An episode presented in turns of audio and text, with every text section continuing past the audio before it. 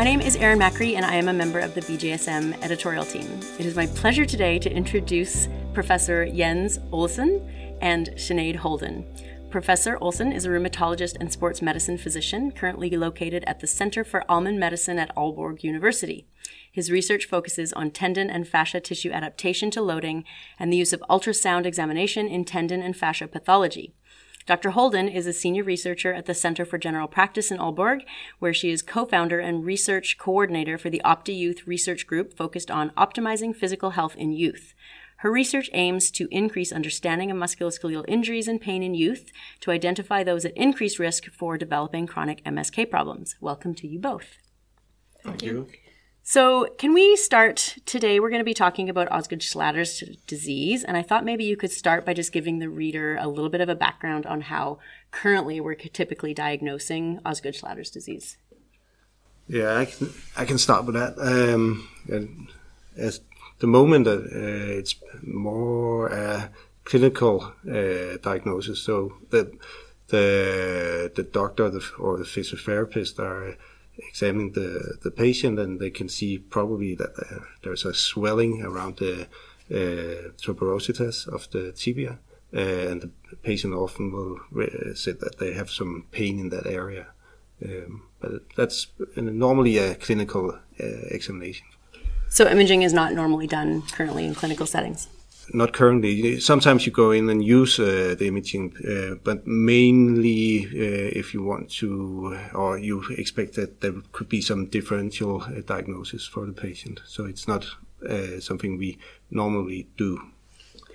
And following a diagnosis of Osgood Schlatter's, how is it typically being managed um, well, I think how it's typically being managed is pretty variable. Um, so one thing we, we have done in our group is a, a survey of uh, over 250 healthcare practitioners, asking them how they managed it. And what we can see is everything is being used, um, from stopping them with sports activity to pain management to stretching. It also depends on what kind of profession you are. Uh, if you're a rheumatologist, you sometimes have uh, some approach, and if you're an orthopedic surgeon, then you might be doing something else. And what do you think the main message is that patients are being told as far as prognosis? Most of the patients, at least also what we could see from the, our study, is that they are told that this is a benign uh, disease and they uh, probably will be back and without any pain within a six months period. Okay. Can you introduce us to the cohort that you studied here on Osgood Schlatter's disease? Yeah, well, we have um, a, a, group of 51 adolescents who we've been looking at with Osgood Schlatter, and that's also been um, done in combination with 151 uh, with PFP, and both of those were recruited uh, within the age range of 10 to 14 years old. And we also have a control group that we've been looking at alongside the two of them as well. Great. And just for the listener who isn't familiar, PFP is? Oh, sorry, patellofemoral pain. So you started this group with uh, an intervention, but you used a treatment that was similar to what they've used in patellar tendon management, is my understanding. Can you talk to me a little bit about that? So I think first it's important to clarify uh, the current available evidence we have for treatment of Osgood Schlatter is not very good. We did a systematic review together with uh, Ben Dean in Oxford on patellar tendon related pain, and there's only one randomized control trial looking at Osgood Schlatter treatment, um, which is looking at injections. And there was a, a retrospective cohort looking at surgical treatment. So at the moment we don't have any literature on any conservative intervention for Osgood Schlatter, despite they are all being used in clinical practice. And so, what treatment approach did you decide to use in this study? So the, the, the main focus of the treatment approach was an activity modification approach. We had successfully implemented that in patellofemoral pain in um, the 150 adolescents because we can see that these kids are really highly active and we think it's uh, one of the main risk factors for developing uh, Osgood Schlatter and we have we it's just been accepted in the American Journal of Sports Medicine in PFP where we had really good uh, success rates.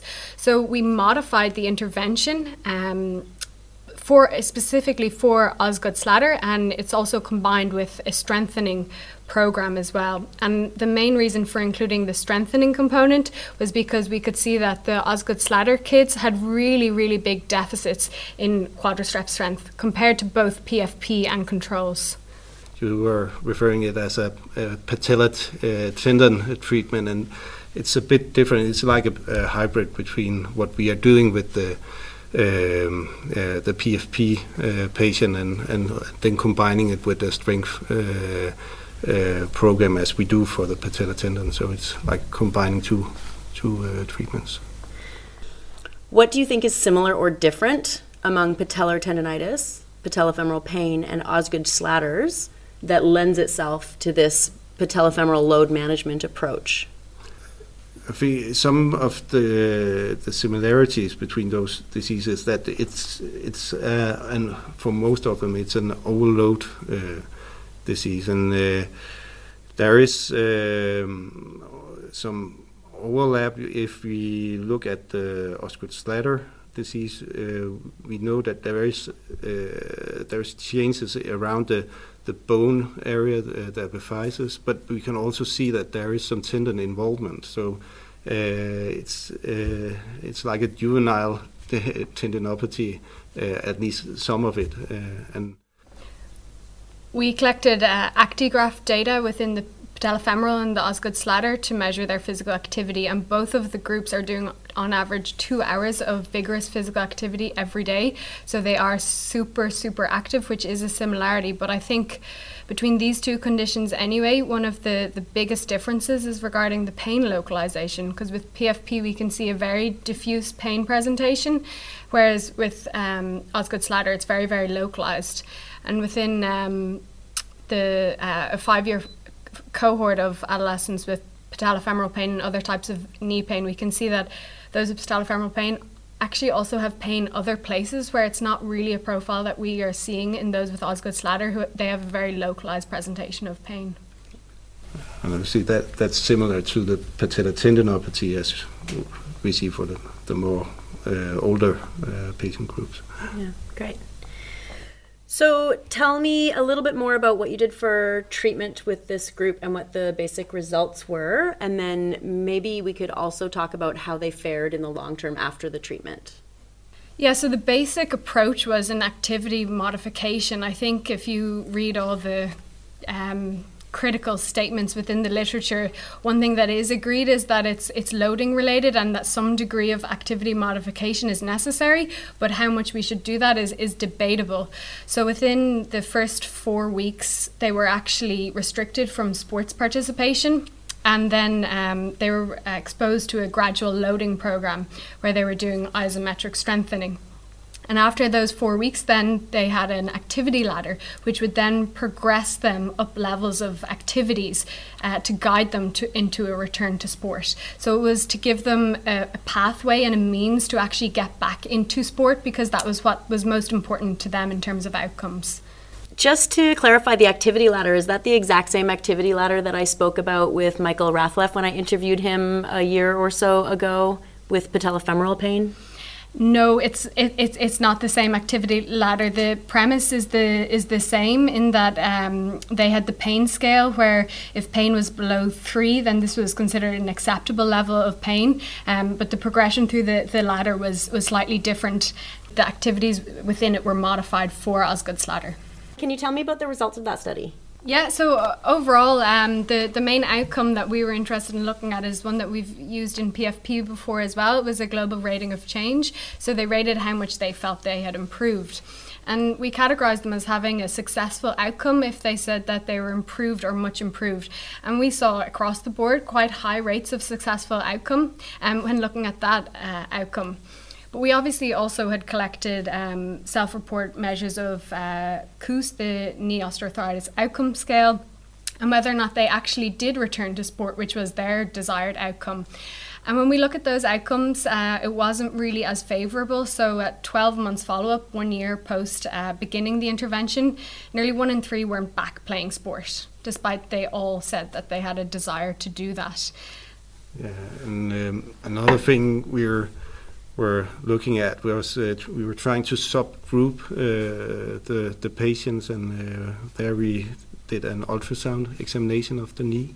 Uh, you can do a, a grading of how uh, how the changes uh, are at the at the knee, and and um, quite interesting. it seems like that the most severe changes uh, with the ultrasound, where we both see changes with the bone, with the tendon, but also a, a bursitis in the area. Those patients were the ones who uh, still uh, suffered from uh, pain after uh, uh, two years, and that's quite novel also for the usage of ultrasound because it's more like a you know a diagnostic uh, tool, but it's not that good to tell something about how the prognosis is. But uh, it seems like for at least, uh, or there's some indication for uh, Osgood that we might be able to use ultrasound as a valuable tool for saying something about the prognosis for the patients. And so, in general, I know you've done a couple of studies now looking at prognostic factors, not only in this cohort, but in a couple of other studies. Maybe you could just talk a little bit about um, what is the prognosis in Osgood Schlatter's disease over time. Yeah, well, I think um, I guess we were inspired by by the results of the intervention, whereas they, they said they were improved, but some of them actually seemed to, to still have pain. And when we look at the knee osteoarthritis outcome score, our control groups generally score above 90 across the board. Um, and despite being improved in their symptoms at 12 month follow up, the Osgood Schlatter group weren't getting back up to the same level. So that inspired us to uh, follow them up at a two year follow up and see how many were actually still reporting pain because traditionally in the literature it says that it's going to last between 6 and 12 months these are generally the the guides that are given and already at inclusion at baseline they had quite a long pain duration so we finished the two year follow up, and nearly 40% of them reported that they still had Osgood Schlatter related pain. Now, the severity is quite variable. Not all of them were having daily or weekly pain, but a certain proportion at least were still two years later impeded from participating in their sports activities. And we could see again at that they had lower uh, the KOOS sport and recreation um, scores and they had lower health related quality of life as well.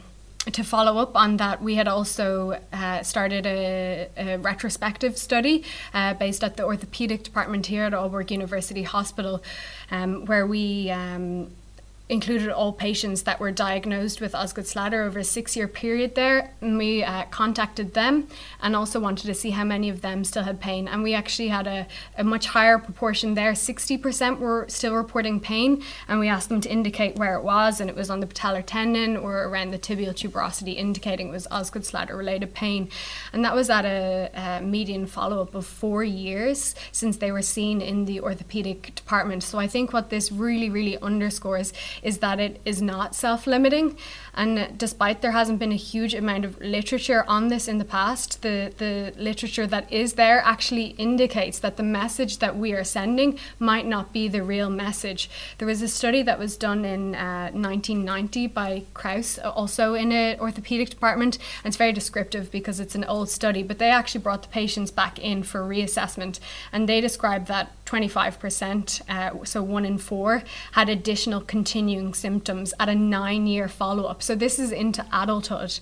Now, they don't really define what additional continuing symptoms are, but at least some of them are having problems, and 60% of them are having pain on kneeling, obviously, on the tibial tuberosity. And again, it was very, very descriptive, but they noted that any of them who did not have abnormalities um, on the tibial tuberosity at baseline were actually asymptomatic at follow up.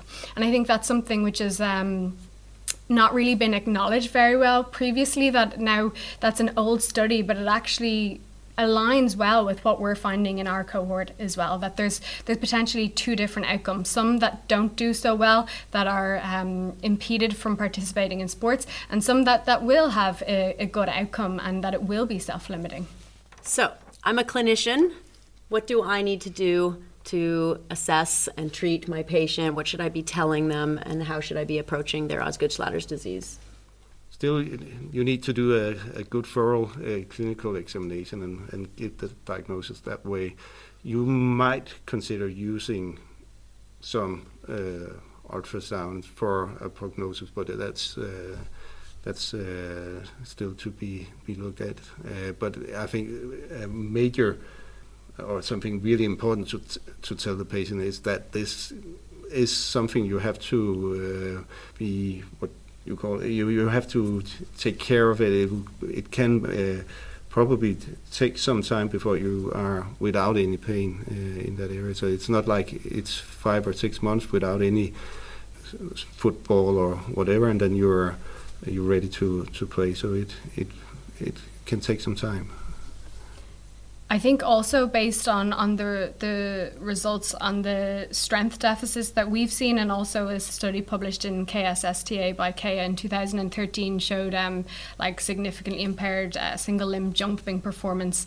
If they do want to get back to sport, maybe doing some sort of strengthening is a sensible approach. And I think just to underscore a lot um, of the data on the current management was that the healthcare practitioners were acutely addressing pain management. So telling them to ice it and to abstain from sport and um, maybe take some paracetamol or things like that. And if it is a long standing complaint, which is lasting in some cases for four years where they're not able to participate in sports, then an acute management program isn't really going to cut it. And if you're, for example, a general practitioner, it would be good to perhaps schedule a follow up consultation to make sure are they modifying their activity? Are they progressing it? How are they doing? Or have they just completely stopped because they can't do anything? Great. So, if I were to summarize what you just said, make sure that I've got you it's advisable for me to tell my patient that this may not be the self limiting condition we once thought it was, and then to do some follow up with the patient to make sure that this isn't an acute condition that's going to, to, to recover so that we can actually involve them in um, more of a load management, strengthening type program if it turns out to be something that's more chronic? Uh, yeah, definitely. Well, thank you so much for your time today, both of you, Jens and Sinead, and thanks to you, the listeners of BJSM podcast, for joining us. We hope you have a physically active day.